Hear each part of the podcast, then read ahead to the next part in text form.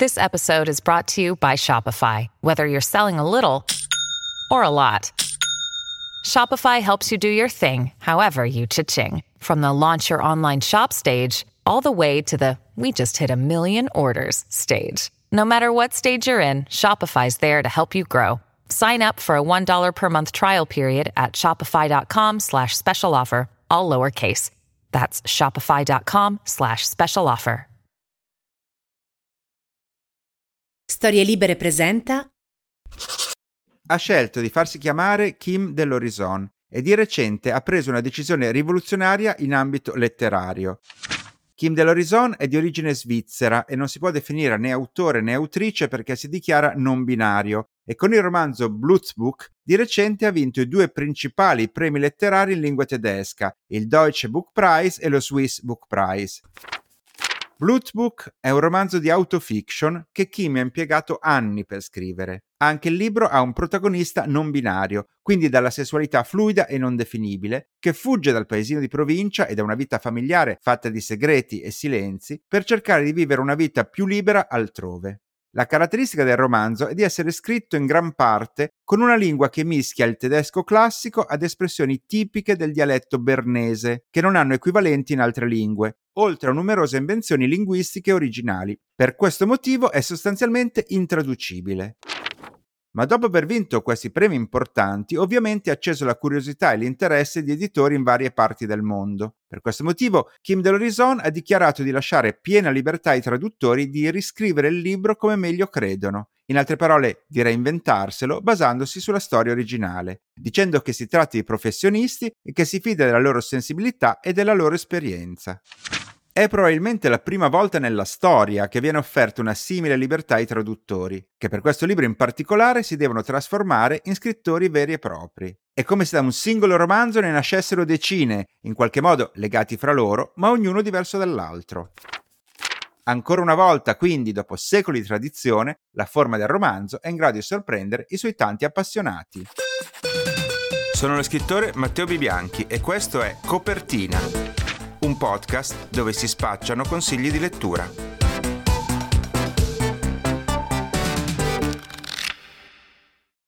In questi giorni è uscito un podcast letterario che guarda un po' si avvale di interviste ai librai per i consigli di lettura.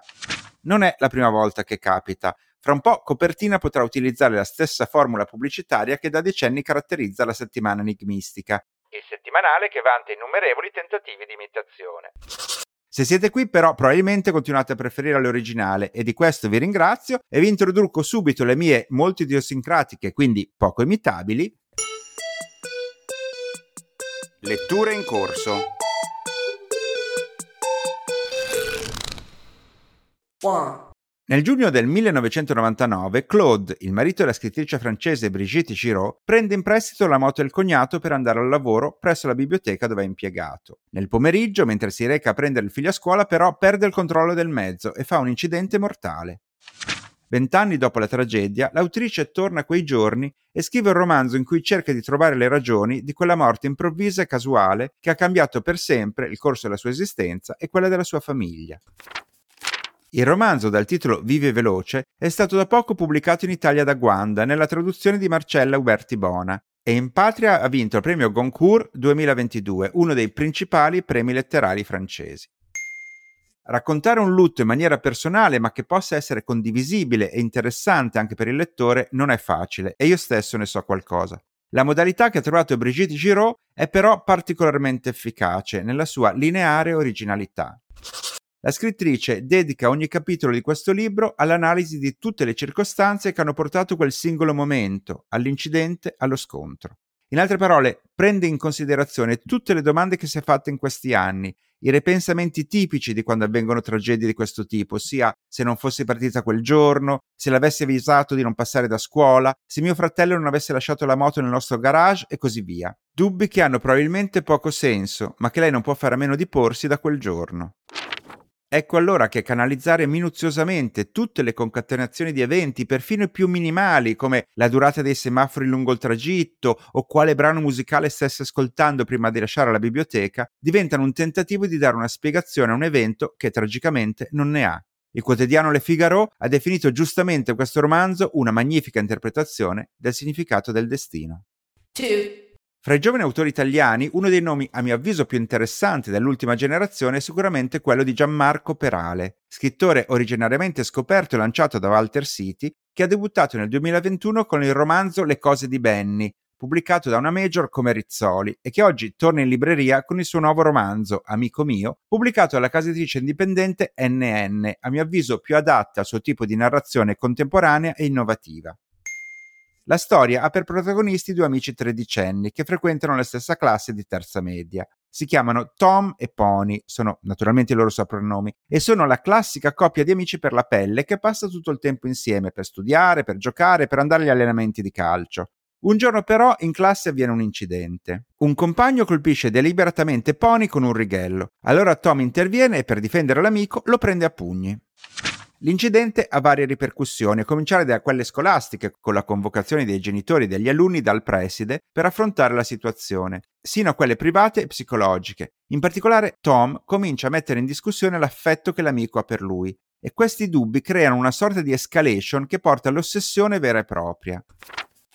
Ciò che rende unica la scrittura di Gianmarco Perale è una sorta di aderenza completa al linguaggio e alla mentalità dei più giovani, senza cercare di ricreare malamente lo slang che utilizzano, ma riproducendo su pagina dialoghi assolutamente credibili e reali, fatti di pause, incertezze, di domande banali, di richieste ripetute. E sono proprio i dialoghi i protagonisti di questo libro, dove le descrizioni sono ridotte all'osso e tutto è teso a rivelare la psicologia dei suoi giovani protagonisti. Il lettore viene così trascinato nell'ossessione che Tom sviluppa per Pony, in un crescendo di tensione che sembra quasi sfociare nel thriller. Amico mio conferma quindi il talento di questo giovane autore, di cui sono sicuro sentiremo molto parlare in futuro. L'americano Peter Cameron è uno scrittore amatissimo nel nostro paese, soprattutto dopo che la casa editrice Adelphi ha cominciato a ripubblicare l'intero suo catalogo in seguito al successo del bestseller Quella sera dorata nel 2006. Da allora sono usciti nove titoli di questo autore, a cui ora va ad aggiungersi la nuovissima raccolta di racconti dal bizzarro titolo Che cosa fa la gente tutto il giorno, nella traduzione di Giuseppina Oneto, che da sempre traduce in italiano le sue opere. Questa nuova raccolta comprende una serie di racconti apparsi su diverse riviste americane. Leggendoli però stupisce che si tratti di testi originariamente sparsi su varie pubblicazioni, perché sembra proprio di riconoscere invece una grande unità stilistica e concettuale. Le singole storie infatti giocano tutte col senso della sospensione. È come se Cameron ci raccontasse i suoi personaggi in un momento particolare della loro esistenza, ma poi lasciasse il loro destino in bilico, svelando solo fino a un certo punto le loro vicende e lasciando a noi lettori il compito di immaginarcene il seguito.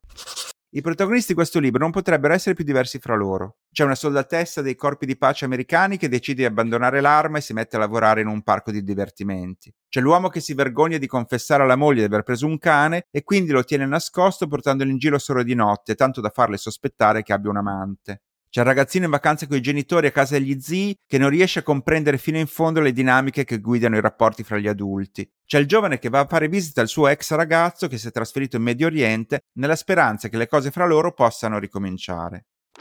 Con l'abilità di un grande narratore, Cameron condensa la loro esistenza in poche pagine, consegnandoci dei personaggi memorabili, illuminati brevemente, ma che lasciano al lettore una lunga scia nel tempo. Fidati di chi ne sa.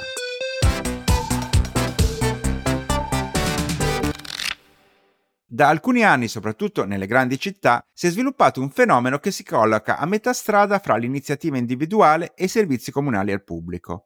Sto parlando delle biblioteche di condominio, ossia piccole biblioteche nate all'interno di appartamenti, ex portinerie o magazzini dismessi, curate da volontari e destinati ai lettori del quartiere. Al momento, in una città come Milano, ne sono attive per esempio ben 24. Una formula originale e interessante ma ancora relativamente giovane di cui non tutti i cittadini sono a conoscenza, quindi mi sembra importante dare spazio a questi singolari centri.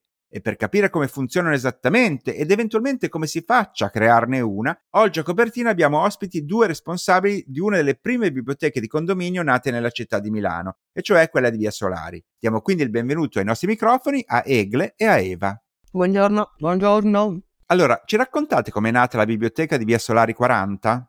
Buongiorno, io sono Eva, Eva Caglianiello, e eh, sono eh, volontaria nella eh, biblioteca di condominio Solari 40, che è la prima biblioteca di condominio ad aprire eh, nel 2012. È nata per la volontà comune di un comitato oh, di inquilini del quartiere Solari 40 insieme a un'associazione che si era formata per eh, sostenere eh, le elezioni di Pisapia e che eh, diciamo, esercitava il book crossing come eh, un mezzo di propagazione di cultura e di incontro. L'iniziativa è partita proprio con la collaborazione dei cittadini che hanno portato libri, hanno portato strutture e piano piano si è costituita questa eh, libreria che adesso arriva a contare più di 6.500 libri per il prestito. Quindi una biblioteca di, di, condominio che nasce per appunto magari dei lasciti, perché magari qualche inquilino aveva una grande biblioteca, oppure appunto diventa un centro di raccolta dove si raccolgono volumi che vengono donati spontaneamente e così via. Allora Egle è tutta però gestita su base volontaria, no? Esatto, proprio così. È una biblioteca che si, si fonda proprio sulla, sull'offerta gratuita del proprio tempo, delle proprie competenze, proprie, dei propri affetti, ecco, e per cui non c'è assolutamente passaggio di soldi. Come diceva Eva, tutto è stato donato a partire dagli arredi, dal computer su cui lavoriamo, dove è caricato il catalogo dei libri, insomma il tempo delle persone e tutto è gratis. Molte sono le persone che arrivano, scrivono e dicono, so, è morto il nonno, c'è la sua biblioteca tutta intera, che cosa ne facciamo? Volete qualcosa? Insomma, nella nostra esistenza abbiamo avuto offerte, due offerte per l'enciclopedia Treccani al completo, ad esempio, ma è ovvio che essendo una biblioteca di caseggiate, non una, una biblioteca con una sala di lettura, con una sala di consultazione, possiamo soltanto offrire un servizio di prestito e come ha detto Eva di book crossing per chi non vuole eh, avere la preoccupazione di ricordarsi che deve restituire il libro alla biblioteca. Ecco, un po' lo stavi già dicendo, ma esistono delle differenze rispetto a quello che è il servizio di una biblioteca normale? Allora, una biblioteca normale è una biblioteca in cui un lettore trova tutto, da noi trova soprattutto della narrativa poi anche un po' di saggistica, magari recente. Poi per quanto riguarda le modalità di accesso, la nostra, come tutte le biblioteche condominiali, credo, è una biblioteca, come si dice, a scaffale aperto, cioè eh, chi entra, il, il lettore, può chiedere naturalmente a chi è di turno, ma ehm, può girovagare tra gli scaffali, pescare il libro, sfogliarlo, rimetterlo a posto oppure abbandonarlo. Quindi scaffale aperto vuol dire che c'è un'assoluta libertà di accesso e di avvicinamento ai libri. Chiedo a Eva, una delle caratteristiche più originali della vostra biblioteca è che da fuori sembra una panetteria e della panetteria ha anche conservato l'insegna, come mai? Onestamente eh, non lo so. Probabilmente mm, si è voluto lasciare questa insegna per motivi storici. Sono conservate anche tutti gli arredi della panetteria all'interno, quindi i particolari scaffali per contenere il pane dove ci sono libri invece eh, ed è divertente. Beh, diciamo che la caratterizza molto. Volevo sapere, ma il comune offre qualche tipo di supporto, di preparazione volontario o che, che tipo di, di relazione c'è col comune in questo senso? Il comune eh, intanto paga le bollette, che non è poco, perché appunto eh, tutto diciamo, il quartiere è eh, di proprietà del comune. E poi il sistema bibliotecario comunale di Milano ha sempre offerto un grande supporto, diciamo, a sorgere delle biblioteche, attraverso chat, possibilità di formazione per chi lo vuole. Attualmente è in vigore un corso di formazione per, eh, come dire, bibliotecari o aspiranti tali, non professionale, ma comunque certamente molto interessante. Quindi eh, diciamo che noi riceviamo dal, dal comune un, un supporto, però il comune non ci mette il cappello, ecco, non mette il cappello sulle biblioteche, diciamo, ci lascia fare secondo le nostre individualità. E se qualcuno all'ascolto eh, volesse aprire la, una biblioteca di, di, condominio nella propria città, voi che consigli potreste dargli? Beh, diciamo che il nostro caso, quello di Via Solari 40, è abbastanza precipuo. in, eh, in, altre situazioni, per esempio come per la eh, biblioteca Rembrandt che è nata nel 2013 ed è stata m- molto importante, le cose sono andate in modo molto diverso e potrebbe essere questo un modo, diciamo, da illustrare a eventuali volontari. In questo caso, un condomino di un palazzo di via Rembrandt, che purtroppo adesso non c'è più, aveva trovato dei, eh, dei libri nella spazzatura e aveva deciso, aveva chiesto agli altri condomini se poteva metterli in una stanza del condominio.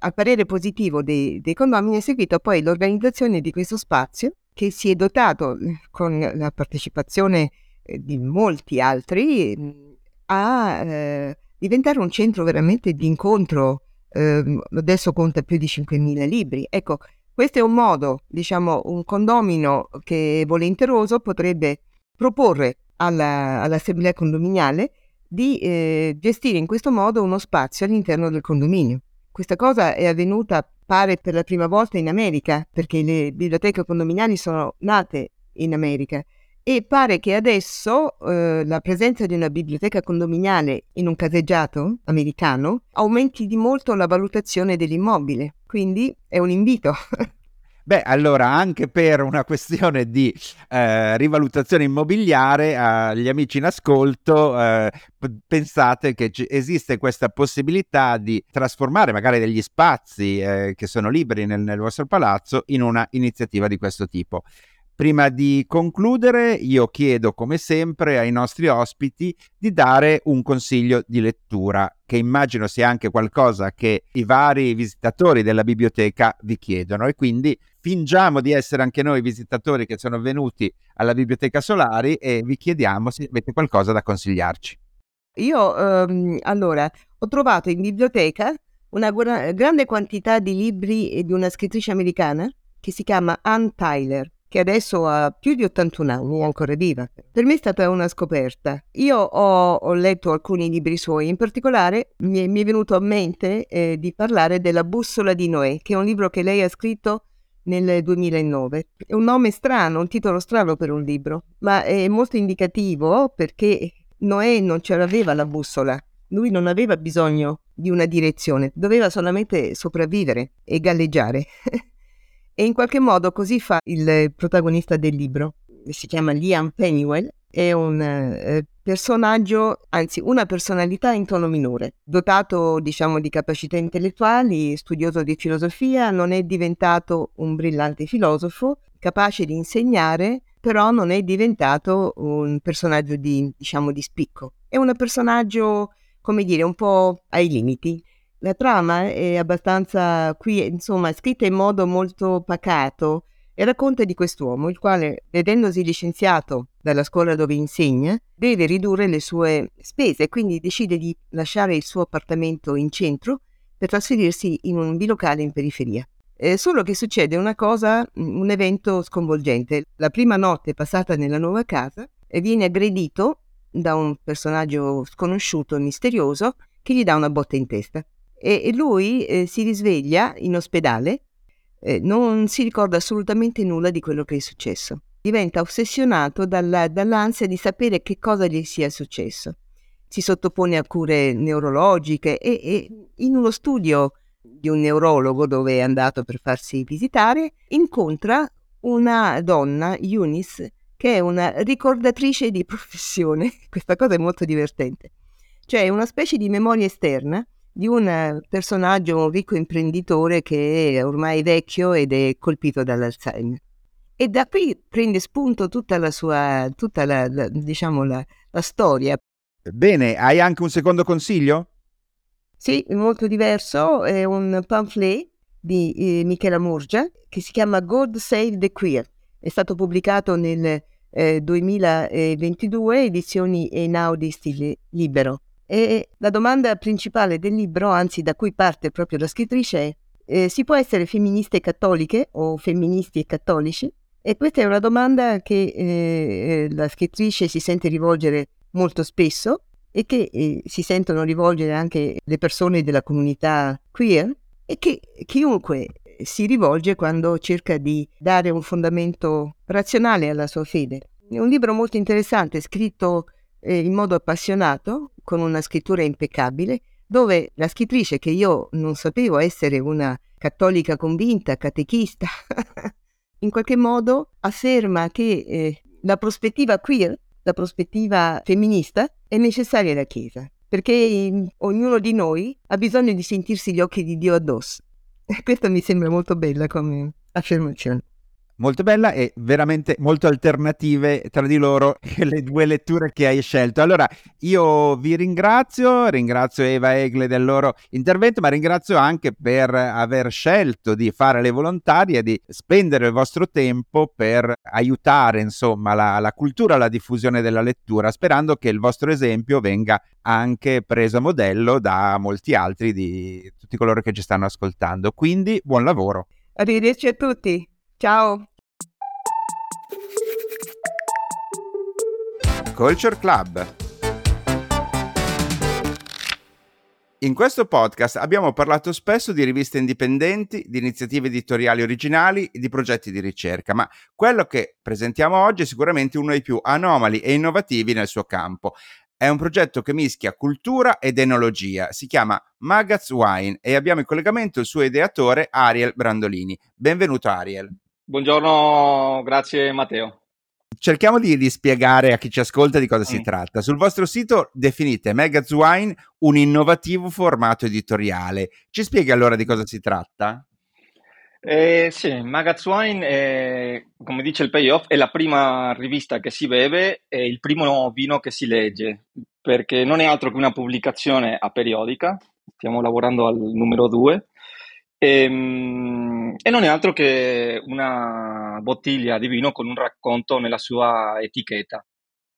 Questa è un po' l'idea base. E com'è nata questa idea? C'è una versione ufficiale e una versione ufficiosa. Eh, quella... Ne vogliamo, entra- ne vogliamo entrambe.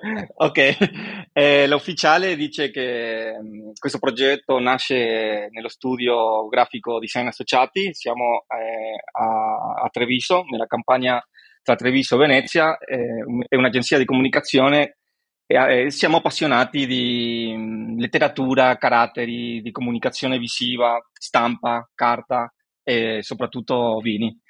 Per cui l'idea era un po' mettere insieme tutte queste discipline eh, in un unico contenitore, in un nuovo contenitore. Eh, per cui questa è la versione ufficiale. L'ufficiosa in realtà è quella di è una deformazione professionale mia, ma credo da, di tanti grafici, che è quella di analizzare eh, ogni cosa passe per le nostre mani.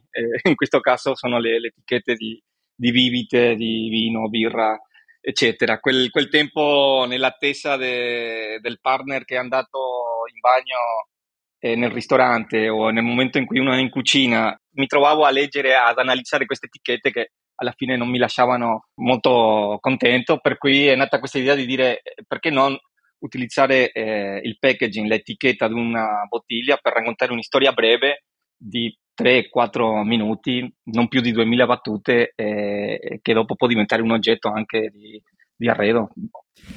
Ma infatti l'idea è bellissima, però è anche un'idea un po' complessa, nel senso che in questo progetto ovviamente coinvolgi un'azienda agricola, uno studio di design che siete voi, uno studio mm-hmm. che inventa font tipografici, una stamperia, cioè sì. cioè sono tanti interlocutori. Come vi siete messi d'accordo? Come li hai messi d'accordo?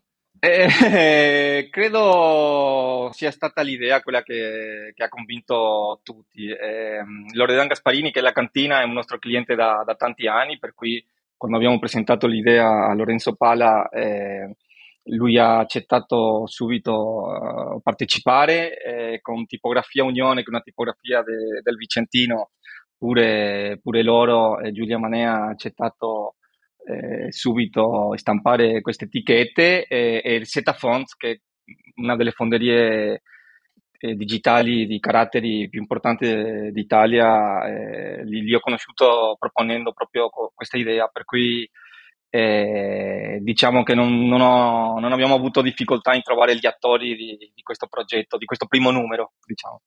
Come è andato questo primo numero? Bene, bene, eh, ne hanno scritto eh, tanti, per cui ha avuto un bel, un bel riscontro, siamo, siamo, contenti, infatti stiamo lavorando al, al, numero, al numero due. Ecco, nel primo numero ti sei occupato tu stesso del racconto sull'etichetta, no? Ma nel futuro è come, come avverrà? Sarai sempre tu o saranno altri autori? No, assolutamente no. Io sono un grafico di formazione, sono un disegnatore grafico, mi sono permesso eh, scrivere questo primo numero solo per dare eh, un taglio editoriale, diciamo, dove comunque nel racconto deve esserci il vino, ma non è il protagonista eh, il vino, eh, sino la, la, storia. Per cui siamo sempre a ricerca di, di, di scrittori, eh, ne abbiamo già trovato eh, uno per il secondo numero, per cui ci stiamo lavorando, ma l'idea è che sia aperta, che sia aperta a chi vuole collaborare. Benissimo, vedrai che avrete varie proposte. e, ma eh, tra l'altro, non posso fare a meno di chiedertelo, ma dice anche qualcosa di te. Tu sei argentino d'origine, vero? Eh, sì, dall'accento, come avrai immaginato, sono, sono, argentino di Buenos Aires e dopo eh, essermi laureato all'Università di Buenos Aires sono venuto qua in Italia al, al nord-est e ho lavorato sempre nella Design Society di cui sono diventato partner qualche, qualche anno fa. Se qualcuno dei nostri ascoltatori volesse leggere il tuo racconto e assaggiare il vino all'interno, come lo trova?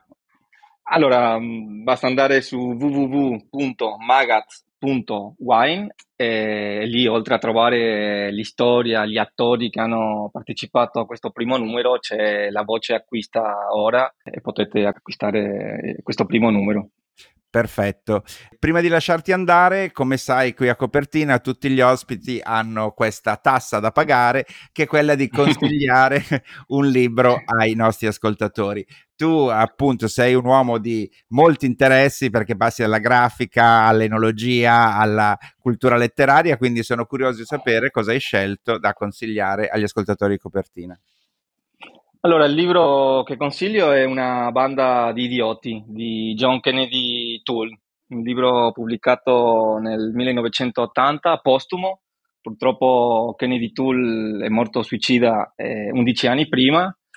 E, um, questo libro è una storia anche editoriale interessante, che è quella del, della madre che, che ha insistito tantissimo perché venga pubblicato ed è un libro un po' autobiografico, eh, parla di questo personaggio Ignatius eh, Reilly, eh, un ragazzo di New Orleans eh, un po' assurdo, un personaggio grottesco che vive criticando eh, questo mondo moderno perché secondo lui è carente di teologia e geometria, per cui è un personaggio, un Don Chisciotte molto bizzarro che va in giro a, a criticare eh, il, il, questo mondo moderno.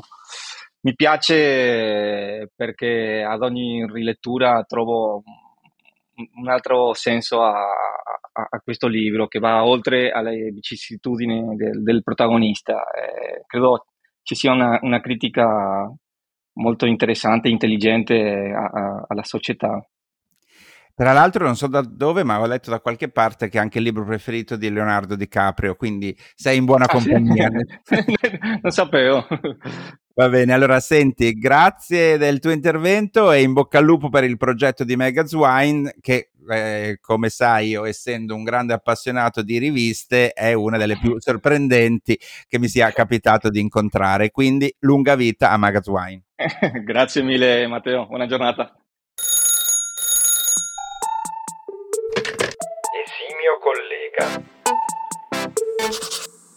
Il giornalista Claudio Rossi Marcelli da anni tiene sul settimanale internazionale una rubrica seguitissima di lettere dai lettori dal titolo Ciao Daddy. Come scrittore ha anche pubblicato due romanzi di successo per Mondadori, intitolati rispettivamente Dear Daddy e Il cuore salta un battito. Da alcuni mesi, insieme alla collega Giulia Zoli, Claudio è anche la voce che accompagna tutti i giorni gli ascoltatori del podcast Il Mondo, sempre prodotto da Internazionale.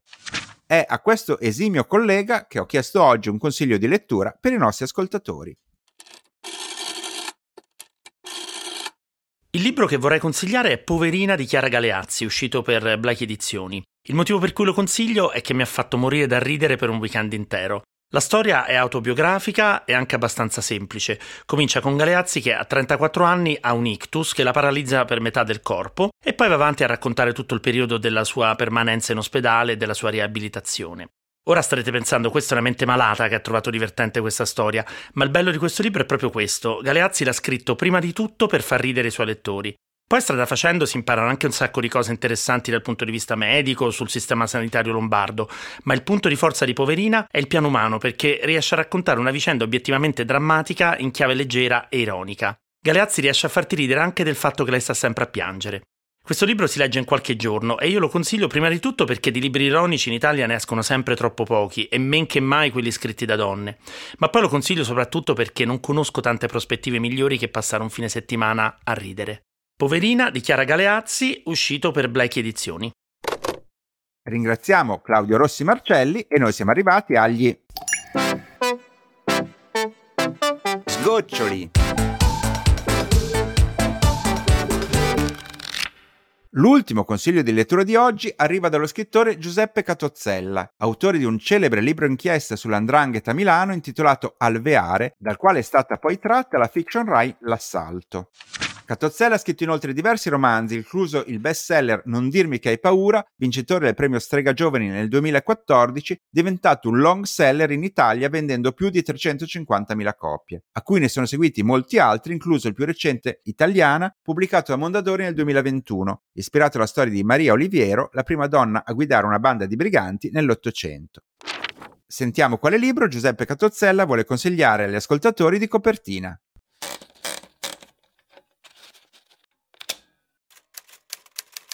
È molto piaciuto il romanzo, il memoir eh, pubblicato di recente da Alberto Rollo con Ponte alle Grazie che si chiama Il Grande Cielo. Se è vero che i lettori si dividono in uh, quelli che leggono per ricordare, quelli che leggono per dimenticare, questo romanzo memoir è fatto per coloro che leggono per ricordare. È, come dice il sottotitolo, l'educazione sentimentale di un escursionista. È un'educazione montanara e noi vediamo il giovane Alberto Rollo che eh, lascia la città da piccolo e viene attratto sempre di più progressivamente dalle montagne che vede all'orizzonte. È la storia di un'appropriazione graduale del territorio di queste montagne. Dentro questo romanzo risuona un'eredità, il senso di un'eredità non umana, una chiamata al tendere lo spirito all'eredità che, inconsapevole o no, si tramanda dentro le cose, le cose che pare non cambino, come le cose naturali, come le montagne, appunto, i ghiaioni, le pietraie, le cengie, che invece cambiano anche loro. C'è dentro questo romanzo il prestare attenzione al levarsi degli armonici che da qualche distanza, in quella che appunto noi chiamiamo natura, risuonano quando eh, la storia si muove, cito, tra virgolette, la storia si muove. Ci sono dentro questo romanzo memoir le tracce che lasciamo sul sentiero e c'è il male della vita che tende alle vette, anche lui perché tende a tutto. Però c'è anche l'ossigeno più leggero che c'è in cima. Grazie Giuseppe e ora noi facciamo un elenco riassuntivo di tutti i titoli citati nella puntata odierna. Io vi ho parlato di Vivi veloce di Brigitte Giraud, Guanda, Amico mio di Gianmarco Perale, NN e Cosa fa la gente tutto il giorno di Peter Cameron Adelphi. Eva Caiagnello, una delle volontarie della biblioteca di condominio di Via Solari 40 a Milano, ci ha consigliato La bussola di Noè di Ann Tyler, Guanda e God Save the Queer di Michela Murgia e Inaudi. Ariel Brandolini di Magaz Wine ci suggerisce invece di recuperare Una banda di idioti di John Kennedy Toole, Marcos y Marcos. Il giornalista internazionale Claudio Rossi Marcelli, conduttore del podcast Il Mondo, ci ha caldamente invitato a sorridere con Poverina di Chiara Galeazzi, Blackie. Infine, lo scrittore Giuseppe Catozzella ha elogiato Il grande cielo di Alberto Rollo, Ponte alle Grazie. Io vado a immergermi nel Salone del Libro di Torino e noi ci risentiamo fra un mese. Ciao. Ciao.